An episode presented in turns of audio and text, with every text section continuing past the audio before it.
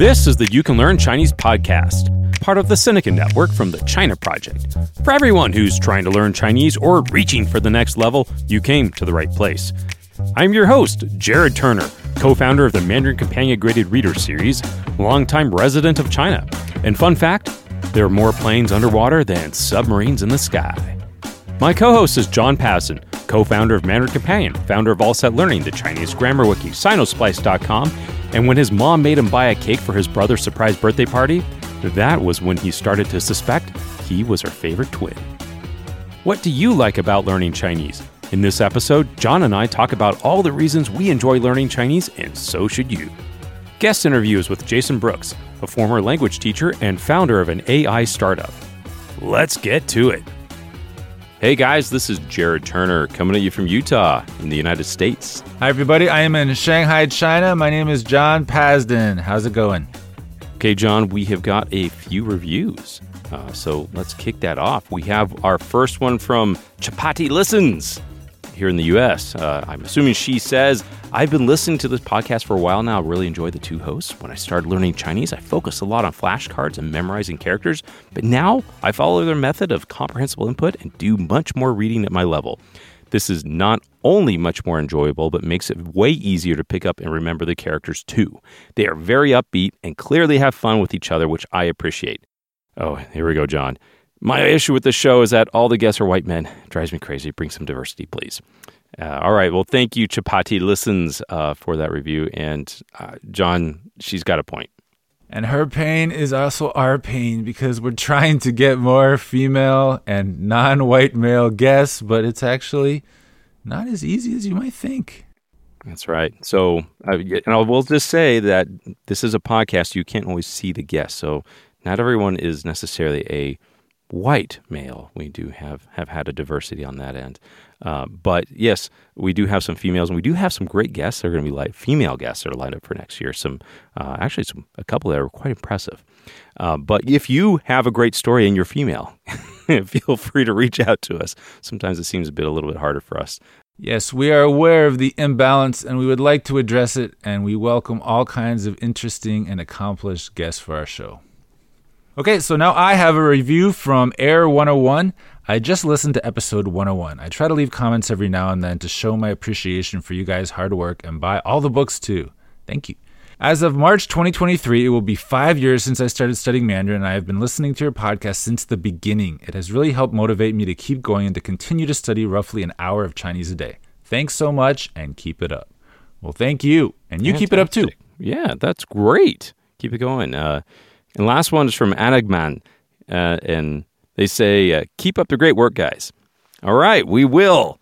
Uh, well, we appreciate everybody's comments and um, keep them coming. Okay, everybody. So we've got plenty of positivity for you today. We are talking about why we love Chinese, and maybe you should too because um, it's not quite as simple as as just you know a couple word answer. I think it's actually an issue worth exploring, and Jared and I have some different experiences, and we'd love to share them. That's right, and you know it's important to point out things that you like about the language or why you like learning it because you got to have your own motivation, right? That's one thing you maybe have taken away from this podcast is that you need to have a reason to learn. Okay, but when it comes to like loving Chinese, it does make me think of a long term love relationship, like a romantic human relationship. And the thing about those is, for the long term, they can't stay the same. They need to change, they need to evolve. Like for all you married folks, you can't love your wife forever because she's young and hot because she's not going to be young and hot forever, right? So you have to find a way to keep making the relationship work as things change, as you change, you know, as it evolves. And I think the same is true for Chinese. I think maybe also you could fall out of love with Chinese, but that hasn't happened to me. And I keep finding new ways to love it. So that's what I'm going to be talking about. And this is a really good point, John, is that, you know, the reason you start learning is not always the reason you continue to learn. And I found this with all the guests we've had on the show. You know, whether it's two, five, ten years later, you know, the way they, the reasons they continue to learn the language are different than when you first started, and that's normal. It's okay. Okay, so the reasons I got started are kind of I don't know, I guess you could call it sort of intellectual curiosity, like liking puzzles, liking a little bit of a challenge. For me, it was the characters specifically that attracted me. The sounds of the language did not attract me so much, but the characters. And I really wanted to understand them and understand how they worked. And that feeling of being able to read and understand characters, I wanted that. So that's probably what hooked me in the very beginning and made me fall in love with the with the language, at least the written aspect. I gotta say, this is is something I do enjoy about Chinese. I, I kind of feel like it's the the form, the function, and the flow of Chinese characters. They're just kind of cool, right? I mean, I will say at the beginning, I was like put off by characters. I was like, oh no, I was like, they look like spooky animals, right? But as I kind of got to know them and, and like start to see the, the rhyme and reason to them. Well, there's not always a rhyme and reason to every character, but uh, there there there is uh, some cool elements about the language. And you know, one thing I love about it, John, is it is really kind of the only surviving logographic language.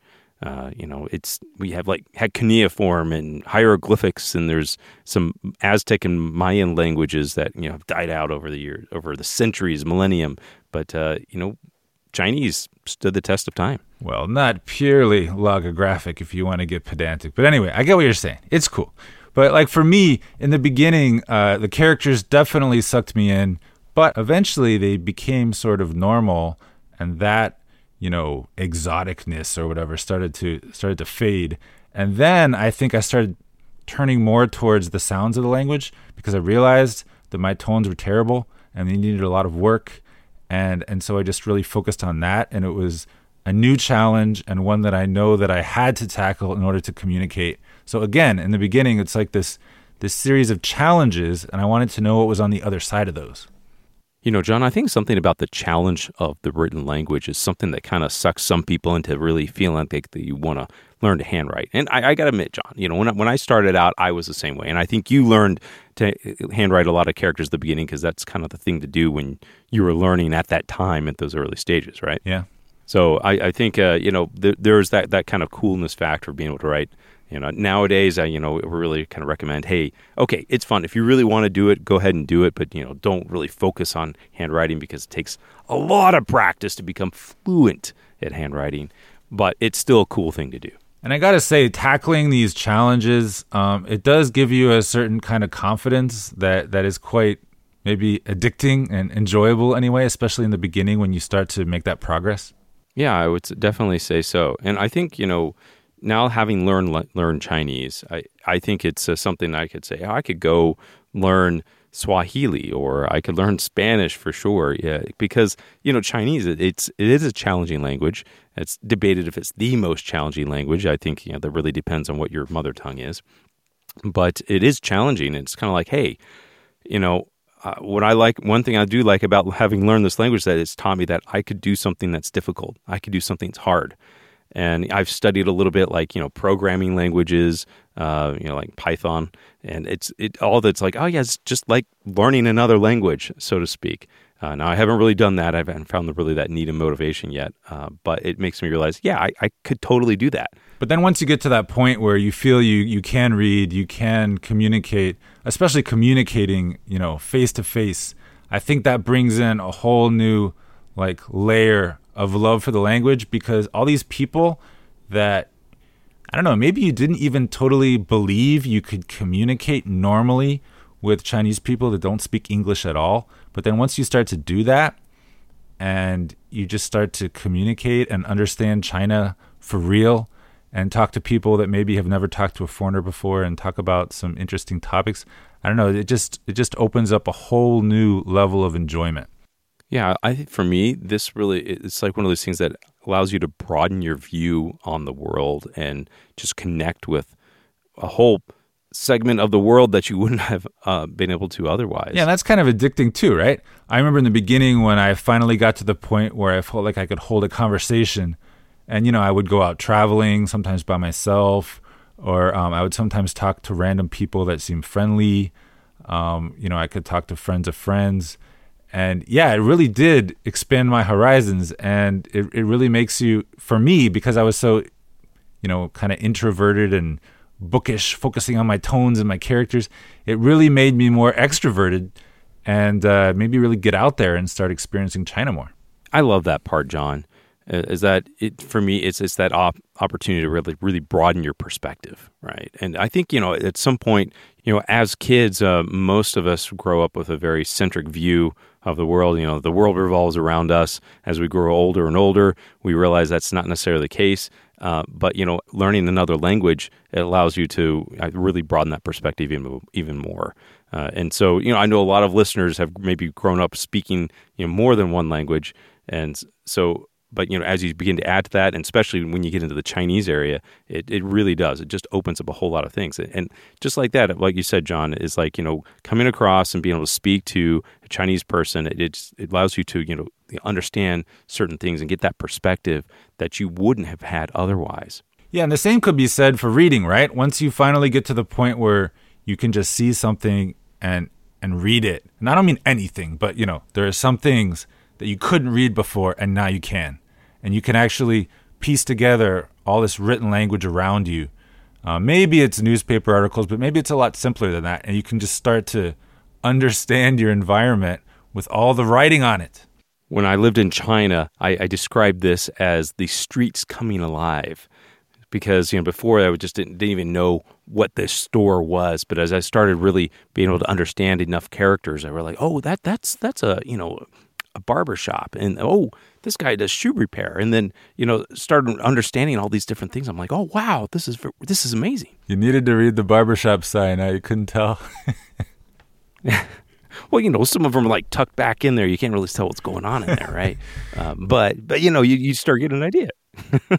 Yeah and i remember when i started being able to read a lot more around me and i and i finally realized that i can read like so much, like maybe 80% of just signs and stuff on the street, then I would kind of make a challenge out of trying to be able to read every sign and, and you know every shop name because I wasn't that far off. And if I just added a couple words here and there uh, on the route that I take every day, then I could pretty much read everything around me. And that, that was a really cool feeling. But John, not everybody is in China, right? Um, so I, I got some things that why I still like reading Chinese, even though I'm not in a, not living in China anymore. So there's there's a couple things. Number one is like I love being able to you know read or know what is on a package. And so I got a couple stories about this. Or once I ordered a phone case uh, for my phone, and it came in. I ordered it on Amazon here in the states, and it came in, and I'm telling you, it was like the cheapest, chintziest phone case ever. It, it barely matched the picture you know, on the on the listing on Amazon. And I opened up the case, and I I could because I knew Chinese, I could see that this person had ordered it off of Taobao, had it shipped to them, and didn't even change any of the labels or anything. or anything. It had like the guy's original address on it. It was like shipped to Guangzhou or something, and he shipped it from there to America. And I was like, and I was so mad at the guy, and I was like talking to him in Chinese because I'm like, this is the you know, I want a refund. You better return this thing anyway. So uh, that that was a good thing. And my son also wants to buy like a little e scooter uh, from a local store, and he's like, "Dad, this is great price." And I start looking at it, and I, I my, my wife took some pictures and sent it to me and I started realizing I started reading I'm like no I, I, don't know I started was able to like look it up in China and find out which one it was and I'm like yeah the reviews are you know not necessarily the best reviews on this thing I think it's going to have some problems and so you know hey reading Chinese definitely comes in handy here for you know some other investigative things like that and I've even had some clients in years past come to me, you know, asking some questions about a potential supplier or a business partner, you know, from China. And they've sent me some details and I was able to look it up. He's even able to uh, look up something for a lawyer friend, some legal action that they had against some some supplier, and they had their Chinese guy in the Netherlands, and it was kind of confusing, but able to like unravel some details for them. So you know, it's uh, definitely being able to read has really come in handy, even though I'm back here in the States. Yeah, so for me, being able to read didn't really go in that direction, but, you know, first being able to read little things, then being able to read, you know, like news or being able to read uh, a very short book or a slightly longer book. And then I also used my reading to, you know, to do my master's in, in applied linguistics here in China. And so for me, that opened another layer of like this love for Chinese because I was learning all this linguistic stuff about Chinese in Chinese and being able to discuss it with native speakers and hearing all their opinions about, you know, like the feel of a certain word or, you know, why this doesn't sound grammatical to them, you know, from their native speaker perspective that was just totally out of my depth not so long ago. But being able to, you know, to be able to handle that kind of conversation, that that was a really interesting uh, way of deepening my love for Chinese right there. So, John, did that end when you finished your master's? Well, it didn't really end because then I started doing jobs that related to, to teaching Chinese. And, you know, I'm never going to be a native speaker, obviously, but uh, first at Chinese Pod, then at All Set Learning and Mandarin Companion, I'm always working with Chinese teachers and we're talking about the language. And so I just keep hearing these nonstop like insights into the language and how it's used. And I just really enjoy that. So that fuels my love of Chinese as well. You know, I love that, John. Despite the number of years that you've lived in China and the level of proficiency you have in the language and being involved in language education, you're still gaining insights into the language, right? Oh, yeah. That's one thing I've learned about Chinese. You got to stay humble. Um, you can love the language, you can get really good at it, but you got to stay humble because, uh, you know, just not a native speaker, and even native speakers are not omniscient, right? Always learning. Something else I really love about Chinese, John, is it is our family's secret communication language. That's right. We're out with family, friends.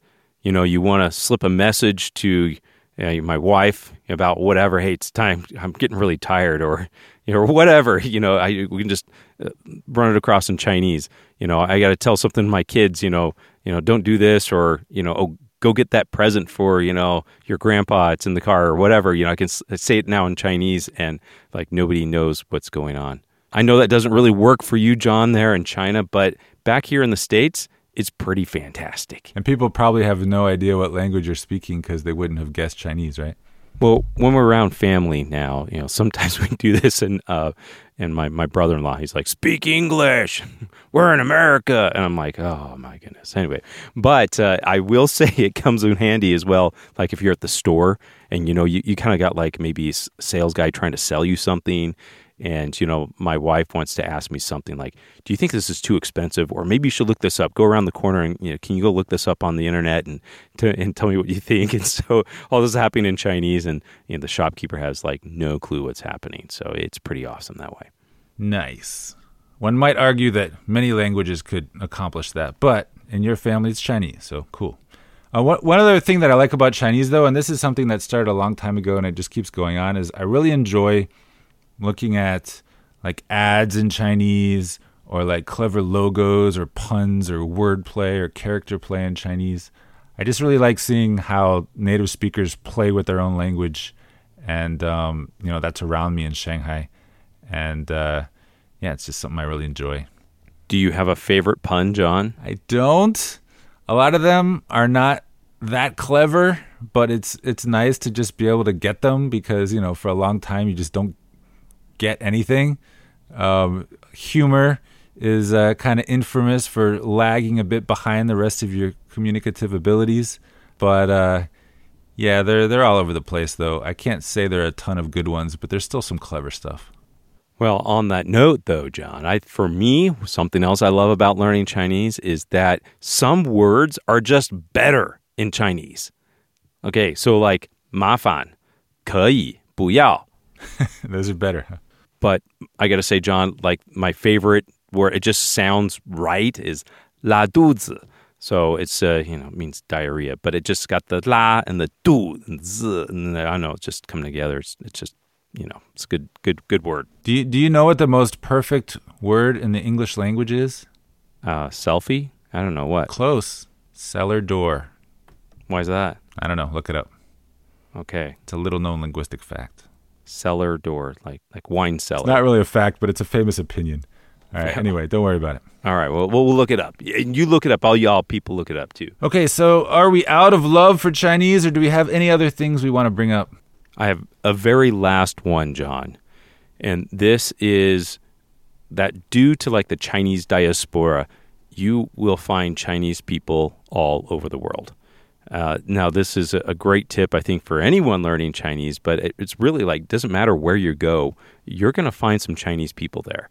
And I will say I've traveled uh, many different areas, um, but I think specifically I'm thinking of I was in Puerto Rico last year, and then I was also in Cancun a couple years ago. And you go to a Chinese restaurant, typically you're going to find some Chinese people there, and, uh, you, and being able to speak the language and connect with them is how Chinese can help you uh, in a country where Chinese isn't really even spoken. So uh, it- it's kind of like your own little Exclusive club, yeah. It's like a special ex- global. exclusive club, like like you know the airport. You get access to the VIP lounge. You know something like that. You you can get now access to uh, these special you know uh, waylay stations. You know. You get access to these special relay stations in, in any country. No, I've experienced that too, like in Japan or like in Turkey or something. The Chinese people there really aren't expecting it a lot of the time. So you can have some uh, fun conversations.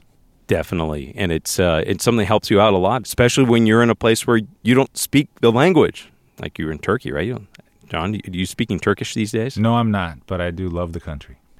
All right, so anyway, we hope you have reasons to love Chinese. We hope that they evolve and grow as your Chinese gets better. And uh, if there's anything you'd like to share with us about that, we would love to hear it. Definitely. Write us why you enjoy learning Chinese, and we might share your comments on the next podcast.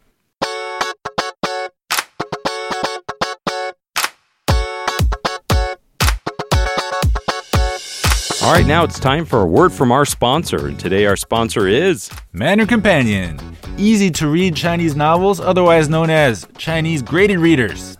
And today we're talking about Journey to the Center of the Earth, our Mandarin Companion Level 2 450 basic character graded reader. So this is a classic story. It is level two, so it gets just a little more action oriented without getting too crazy in the vocabulary. But also, as usual, it's adapted to a Chinese context in our story.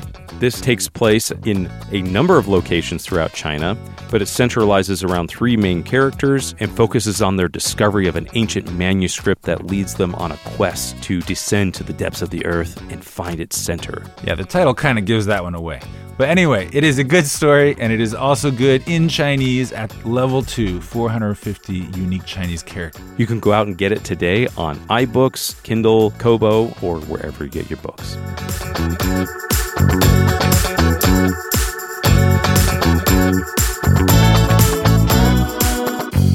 Now it's time for rants and raves. John, what do you have for us today? Do you have a rant or do you have a rave? Uh, I guess you could say I have a rant. So, uh, if you've been watching the news, uh, China is finally starting to loosen its COVID restrictions, uh, particularly Shanghai, right? Yeah. But just tonight at 8:30 p.m., my kid's school announced that the kids aren't allowed to go to school tomorrow. It's canceled. They have to stay home and do online learning. And all the parents are just like, "What? Are we not loosening up restrictions?" Mercy. So anyway, we have faith that uh, these COVID restrictions are not forever, but uh, it is a bumpy road, folks. So that's my rant. well, hang in there, John. Yes, and by the way, I know the rest of the world is past COVID. Everyone keeps telling me that. I know. We are not. All right, so Jared, rant or rave? John, I've got a rave today. I mentioned this on the podcast a couple episodes ago. We rolled out a new website, but there's specifically something on that I've got to make a, a rave about, and it's about our Mandarin Companion level test.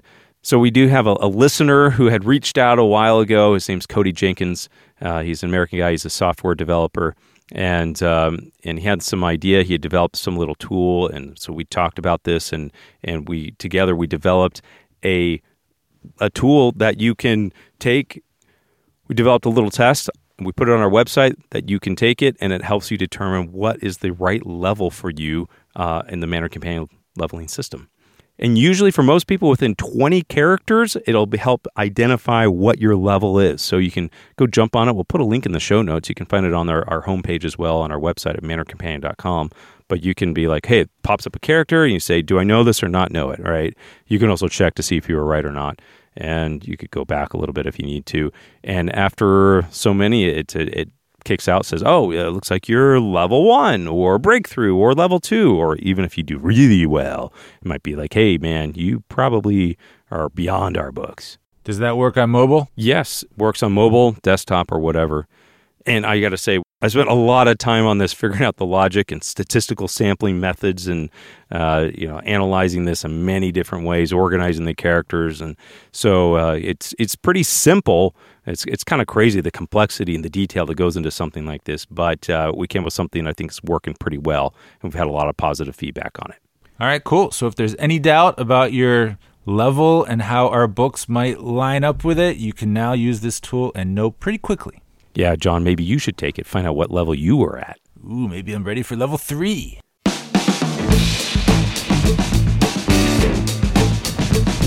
My name is Jason Brooks. I'm founder and CEO of Harkness AI, which is an early stage AI startup.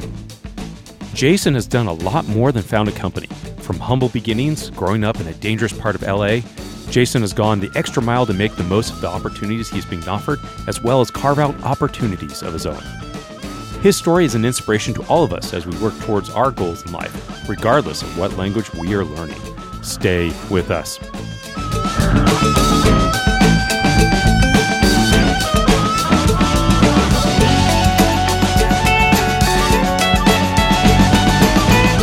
That sounds fascinating, Jason. So tell me, why did you start learning Chinese? I've always had a fascination for whatever's on the other side of the hill. So, like, this had to be the, the experience of so many human beings that they lived in a valley and were surrounded by mountains. And, like, gosh darn, what's on the other side of that hill? And that for me, I just had an mm. insatiable urge to just discover.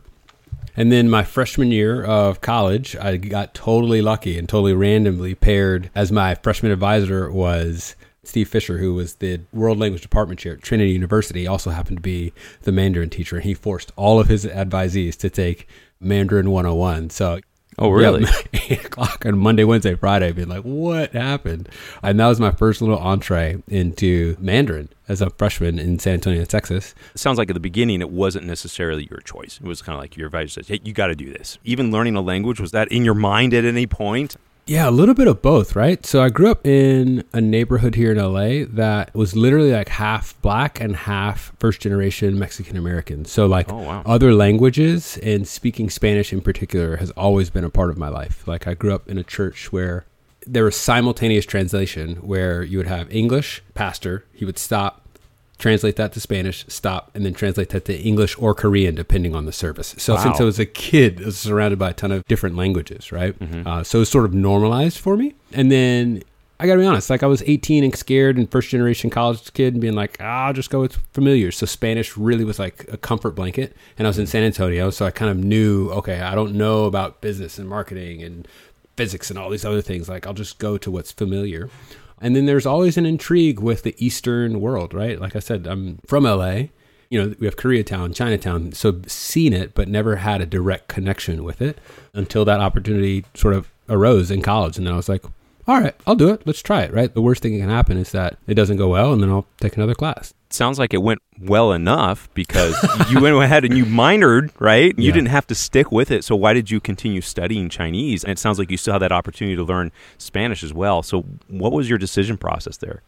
my parents are very mentally tough people and always have told their kids like hey always take the harder road if mm-hmm. it's easier it's probably not worth it so that was part of what i had brought the space and then once you start doing it i gotta admit there's a little bit of ego right and there's a Yeah. little bit of wow there's this whole new world that nobody in my current world knows about and i have access so that feels cool and then i just noticed my brain thinking and approaching other problems way differently. When you're learning characters, when you're learning how to write, when you're learning how to read, you have to slow down in a way. And I think the other thing that was really kept me going is that in Chinese you work so hard. And every character, every chengyu, every su- suyu that you earn, you keep. And you're like, I do not want to give this up because mm. if you're learning French, you start with a quarter of the language. If you're learning Italian, you, you start with an eighth just because you speak English. But in Mandarin, you're starting at zero, right? For example, like hotel, el hotel, and l'hotel, right? Those are like, Yeah. it's hotel in all three languages, you Yeah. know, French, Spanish, English, but Binguan is not even close. Yeah, nope. not even close to Nope, you got nothing. Nothing, nothing, nothing. I recall that once after I was learning Chinese, I was in China for about a year and I had a trip to Barcelona, Spain. And I'm like, I could read agua, Yeah. restaurante, or whatever, you know, and I'm like, Chinese got nothing. Yeah, that's right. How far did you feel like you progressed during your undergraduate studies there? So undergrad was like a, it was interesting, right? Because it was a great experience, but it was very sterile and sanitized, right? Everybody's speaking slow. You're speaking to other learners of Chinese, even great professors, but you know, he wasn't a native speaker. And I'm contrasting that to my first couple times in Beijing where you're like, whoa, that is Dongbei Hua," And you're like, oh my gosh, and you're like, what? What? I don't, that, that was not in the textbook. There was a seed planted that sort of sprouted uh, a little bit later. And I guess we'll get to that part. I didn't actually live in China until 2007. So four years after I graduated undergrad, then I went for a six month sabbatical. And long story short is that I was teaching at the McCallie School in Chattanooga, Tennessee. The school, for a bunch of different reasons, decided to transition away from the Japanese program because of just low enrollment and then said, okay, China and Chinese is emerging on the world stage. It makes sense to transition those out. And I was like, I'll do it. I have a minor in Chinese. I'll do it. I applied to a bunch of programs and then took a sabbatical and went and lived in Hangzhou for the first six months and then came back on fire started teaching Mandarin one, and then went back every summer, and then ultimately took a year and a half sabbatical and just did a Fulbright and just fully lived there for a year and a half in Beijing and a little bit in Shanghai. Wow, this sounds like you went in for a really intense experience, and yeah, going back every summer to like improve your studies. What kind of progress did you make during this time? So I got really lucky in that I was a teacher, right? And I probably was teaching Mandarin earlier than my skills sort of warranted. And that really put a fire behind me because every summer I had to learn a whole curriculum to be able to come back and teach it. It was a little bit of like, ooh, okay, we're at the edge here. But it was really good because I'd learned it, come back, taught it, applied it, and it just soaked deep into my brain. So the, that process happened over two years. There's a moment where you have to decide, you have to really figure out do I mm-hmm. really want to do this? Because this is hard. Spending 12 hours a day banging characters into your brain that don't want to go in, right? Like Chengyu, Suyu, all these like things, all these things that we'll mm-hmm. all know, like these rites of passage, to be able to just be conversant, right? Not even fluent, just make it through a conversation. Yeah. I'm also curious about this because I do know a lot of Chinese teachers who are not native Chinese. Hmm. So, how do you feel that worked for and sometimes even against you in the classroom? Yeah, that's a great question. So, positive first, I think what helped is that I had a background in language and linguistics and had some flexibility in just in the way that I approached life to be able to explain to learners how the language works, like semantically, just mm-hmm. tactically towards the end of my career at McCallie, we brought on another native Mandarin teacher, and she could really push the students at the high level, right? Especially sort of heritage speakers or whatever the case may be. They're spoken at home, or they had some experience, or they'd grown up somewhere really cool. But I think being on both sides of that really helped me see the beauty in both cultures, right? The beauty in the Chinese diaspora, the beauty in. I'll share this with you. Like my well, the Zhongwen means just 我的中文名字就是布鲁森，and like mm-hmm. is completely different than Jason Brooks. That's a different person who lives inside this body.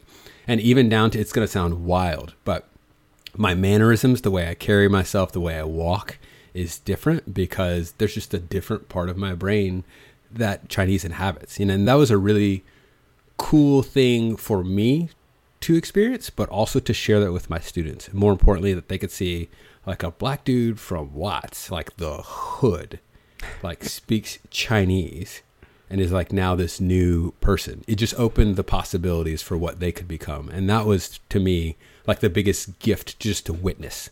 That's pretty cool. And that's something I do hear from a lot of people who've learned Chinese to a high level of proficiency. Mm. It's exactly that. It's like you almost have a different persona. It's almost like playing a video game and you get to select a different character. That's what it feels like. And I think to that point, right, there's an opportunity when you're learning any language, but Chinese in particular, because culture and history is such a big part of learning the language, is that you almost get to reinvent yourself. I, I didn't get mm-hmm. much of a choice in how I grew up in this American English speaking context, right? I just I got put in a box and more or less stayed there and sound like my parents and this and that. But when you're learning a language, you can figure out, oh, how do I want to sound? Do I want a northern accent? Do I want a southern accent? Do I want to sound like I'm from Hong Kong? Like, where do I want to sound like? So, like, it was really cool to be like, oh, okay, I want my accent to sound somewhere in between Beijing Hua and oh, somewhere in the north, because I just like that. And it was like a really cool moment in my learning journey to be like, this is cool now for picking accents that I want to show up in. That feels like we're polishing the stone rather than just hewing it from a rock, you know? That's cool. Have you ever had a native speaker like point that out or recognize you maybe you speak a little bit more like this from this area? I lived at a university up in uh, Changchun in the north and I would like order food all the time And when I would go down to get food, people were like, "No, it, n- there's no way. There's no way that you were the person I just talked to."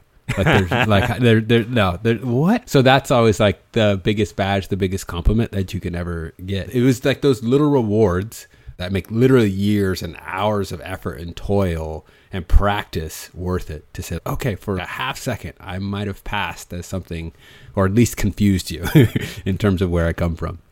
I, I'm curious to know about your experience. Okay, you're a Mm. black man speaking Chinese in China, and from my experience and friends uh, in China, is that sometimes your experience is going to be a little bit different than mine, being a white male in China. Maybe you could talk a little bit about some of your experiences and maybe some of the differences you found, and maybe some of the unique encounters that you had because of that. So sadly, all the isms, racism, sexism, classism, permeate the human race. It's something that seems to be endemic in our species and I look very different than most of the people in China. And I felt like a combination of lack of information, a little bit of the isms, and just sheer curiosity, where I'd be mm-hmm. on a train routinely and people would, I mean, staring, I just didn't, it didn't bother me after a while. you It's get like, used yeah, to that. yeah, you they want to touch your hair, right? You know. Exactly. They want to touch my hair. This conversation is burned in my head so often. They would say like, "What country are you from?" I'd be like, "America." No, no, no. Like, what country are you from? Like, America. no, no. Like, what, what, what African country are you from? And I was like, I'm not from Africa. But, but no, no, no. Really, really. Where are you? Where are you from? And I was like, okay. So here you go. Let's talk about slavery. Let's talk about the U.S. history. Da, da, da.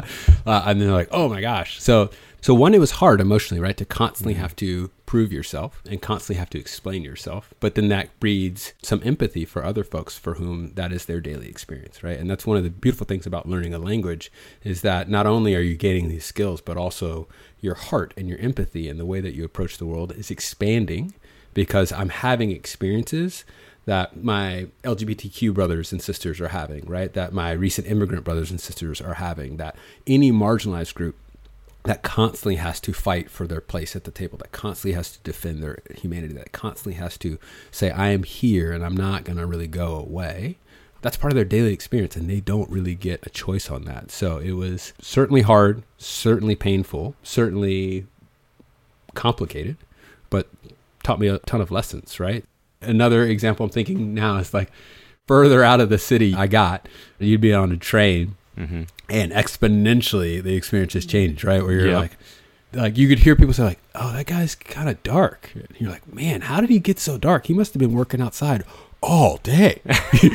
you know, and you're like, "Yep." Like this is a combination of like ignorance and like a little bit lack of like education, and then like, yep, from your paradigm, Yeah. people who have to work in the fields all day are peasants at the lowest rung of historically Chinese society and culture and access to opportunities. So I have very strong feelings about what racism and discrimination mm-hmm. and all the isms look like in an English speaking American Western context.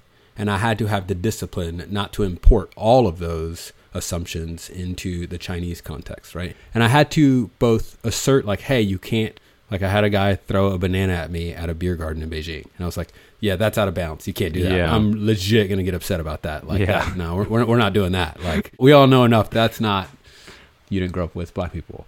Uh, but also, there is some genuine curiosity. Like, if you've only lived in a small town with a million people, but all those million people look exactly like you, and you've only seen the NBA, that's the only version of a black person you've seen. Like, I'd be kind of curious too. So, like, there was this constant is this a malevolent interaction or is this a genuine human curiosity mm-hmm. interaction? And that was the hard part to have to navigate both sides of that coin.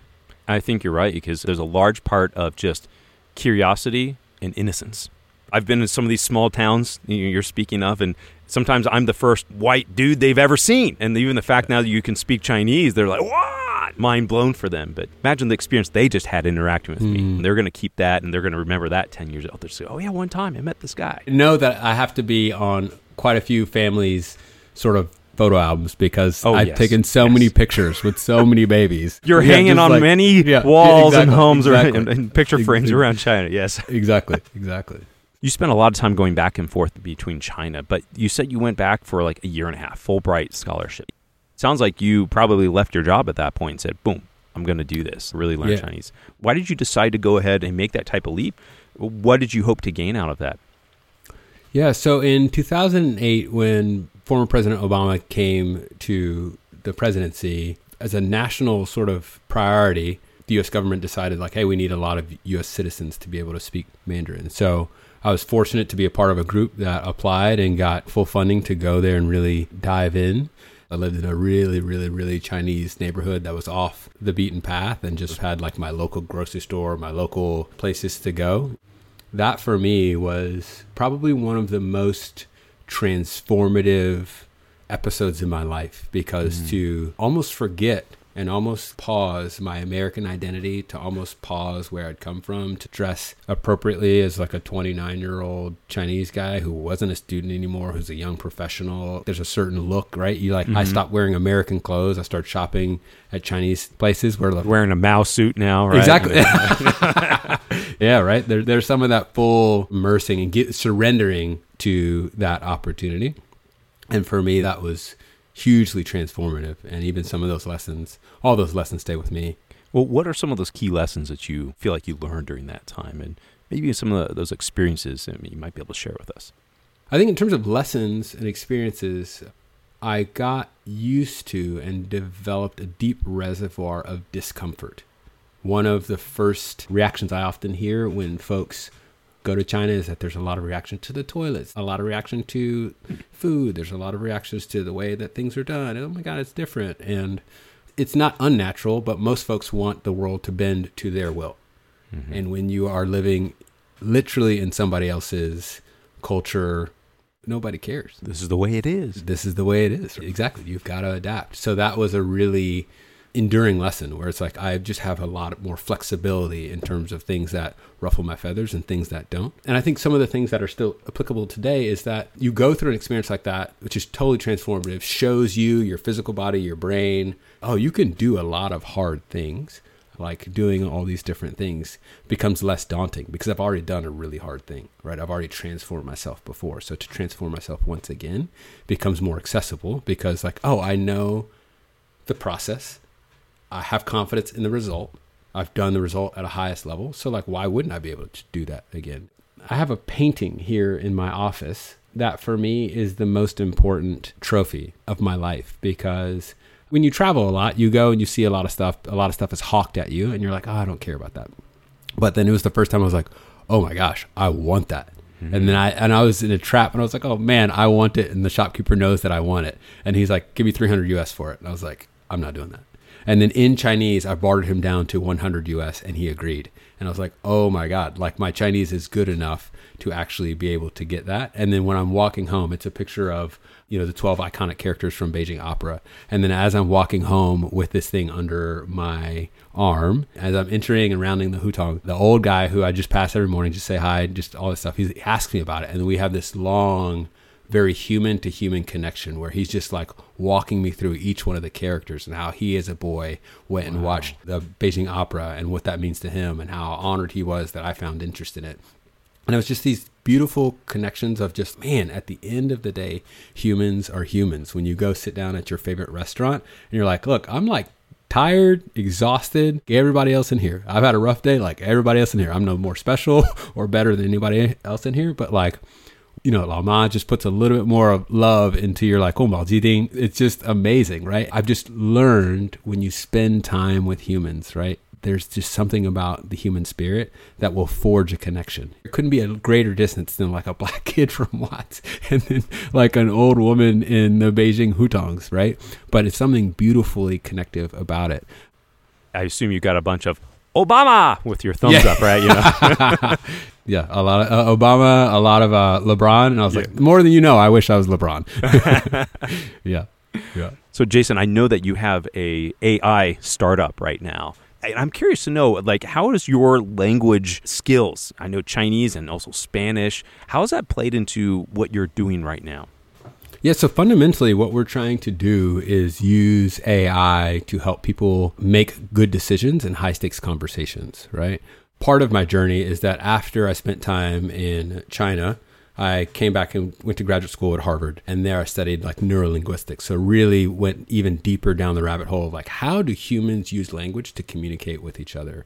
And obviously having a background in Spanish and then combining that with Mandarin opened up not only like professional opportunities, but just my mind in terms of like what is possible in terms of using computers, using artificial intelligence, using natural language processing to really mitigate and sort of streamline a lot of the miscommunication that happens between people, right? And like I say this with so much reverence, but people are literally dropping bombs on each other, stabbing, shooting, killing each other because of miscommunications, because mm-hmm. of faulty assumptions on both sides. And it's like to the extent that I can use this exceptional privilege of opportunity to go live in these different countries, have these amazing transformative experiences, bring that back and put that into an application that we can use in this hyper connected world. That's something that gets me excited. And I feel very strongly that my time in China, my time in Mexico, the way I grew up is not my own, right? And that's a privileged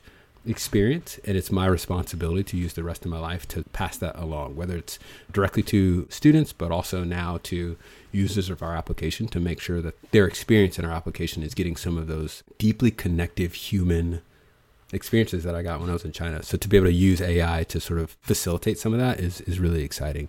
So for those of us who are not so familiar with that, how does what you're doing help achieve that goal?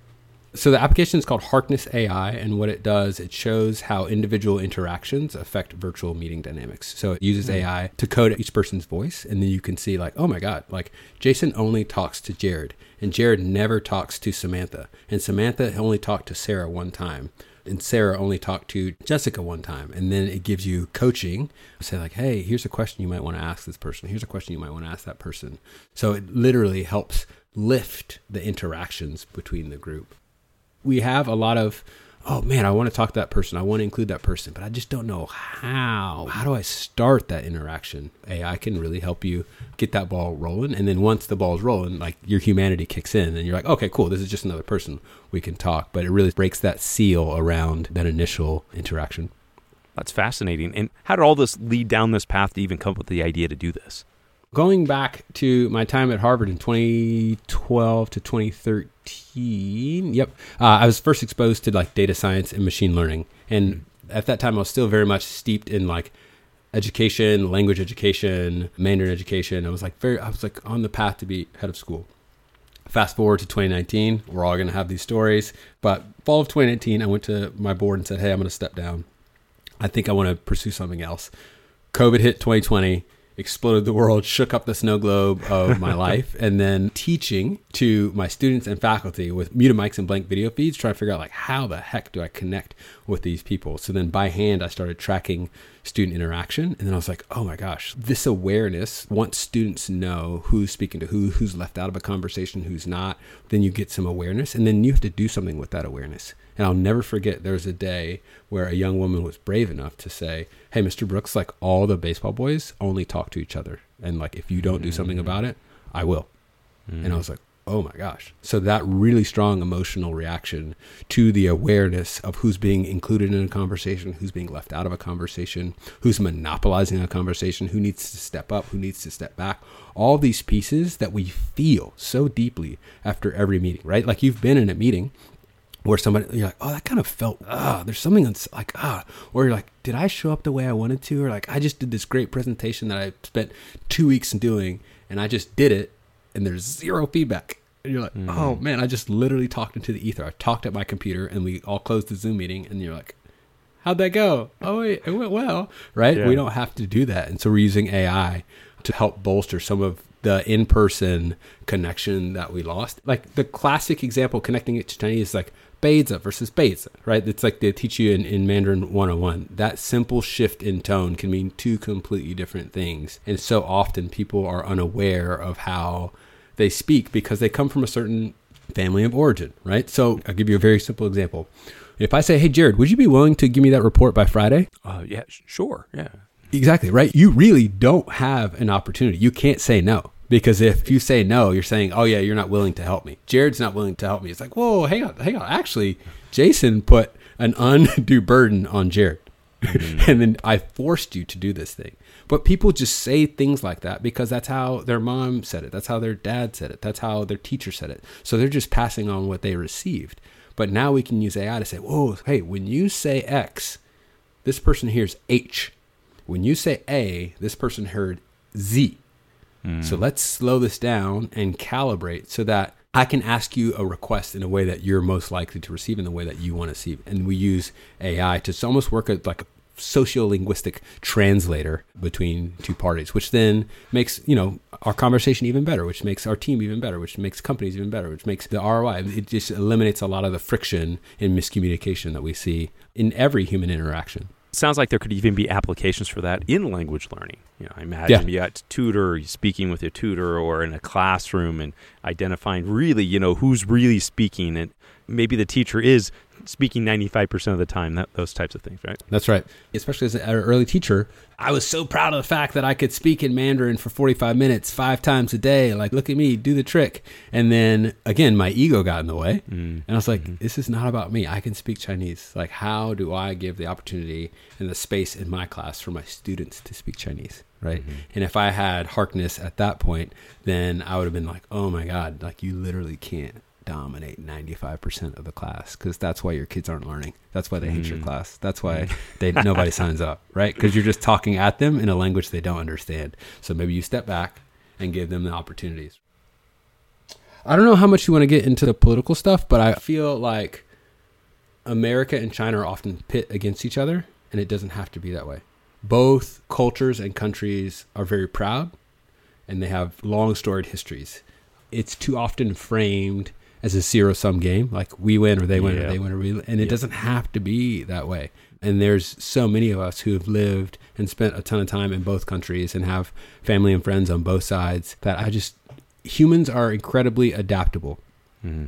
But one of the things that happens that we can adapt to bad narratives and we can adapt to bad situations. And I just don't want us to adapt to this idea that China's the enemy or America's the enemy or there's they win or we lose. That scarcity mindset and that just doesn't work and won't lead to the best outcomes. But you know, China has a, literally thousands of years of history and wisdom and insight to offer the human race, right? America has 300 years of, you know, history and yeah. insights and all this stuff to offer, right? And if we can bring the best offerings, then everybody wins. It doesn't have to be they win, we lose, we win, they lose, right? So totally agree. And in fact, I had a recent experience. I mentioned this on my last podcast. Was a, I had the opportunity to play pickleball with the China ambassador. He came on a delegation to Utah, and during that time, I had an opportunity to uh, talk with one of the guys that was with the China consulate there. And during his trip, he was expressed something about his understanding of a situation there, and I'm like, actually, that's not accurate. Mm. And I hmm. had the opportunity to just correct, you know, not just like correct him, but actually mm. share with him how it really was, and he had no idea. And it made me think, well, if he misunderstands this aspect of American culture, mm. or hmm. this aspect of this, or about our country, what else does he misunderstand? And, and what are we misunderstanding about China and the Chinese people? And how do we bridge that gap? Through communication, just That's interaction. Right. That's how it happens. That's right. That's right. I think Abraham Lincoln said it like, if you know a man's story, you can't be your enemy. That's like a mm-hmm. quote that stuck with me from junior year of high school, right? Where if you like sit down and talk with somebody long enough, it doesn't, I don't care who that person is, right? You pick the worst person in your mind. You sit and talk to that person long enough, you're going to figure out and learn about what wounded them, what hurt them, how they got to the, where they are, why they make the decisions they make. And frankly, in a super fast, high paced, hyper connected world where we scroll and swipe and X and click out of things, we strip each other of the dignity of getting to know each other's stories. And when you slow down and hear another person's story, there's going to be many points in their story that you connect deeply with. And yeah. that's what I learned in China, right? You're like, you, we could not on paper be more different but you sit down at the end of the day with a pigeon and just watch the sunset. And you're like, man, a beer and a sunset. I don't care where on the planet you are. That's a pretty great experience if you're sharing that with somebody else. And I think to the extent we can do a little bit more of that every single day, that gives me hope in what the human race can accomplish. Jason, if you could go back, looking at your whole experience here in learning Chinese, if you could go back and do anything differently, what, what would you do differently? It's a great question. I'm very happy and satisfied with my time learning Chinese and doing all those things. But I, if I could do something different, I think I would travel a little bit more because my experience in China is so framed by the big cities, right? Beijing, Shanghai, uh, Mm-hmm. Hangzhou, like all those things. But what does it look like to really get into the middle of the country, the south of the country? To really, I mean, what I'm asking for is more time. Please give me more time and let me take a sabbatical. Let me just retire early so I can just travel and spin the world, right? So, like, everybody wants to do that. What advice would you give to someone who's learning Chinese right now? Maybe they're just starting out or they're this maybe somewhere along their journey. Don't give up. Don't give up. Do not give up. Don't do it. There will be many, many times the dark night of the soul where you're tempted, like, this is too hard. It's not for me. I'm not smart enough. I don't have the experience. That is not true. Those are lies that swirl around all of our heads, no matter what you're doing, whether it's learning Chinese or math or starting a business or staying in a marriage or whatever the hard thing is.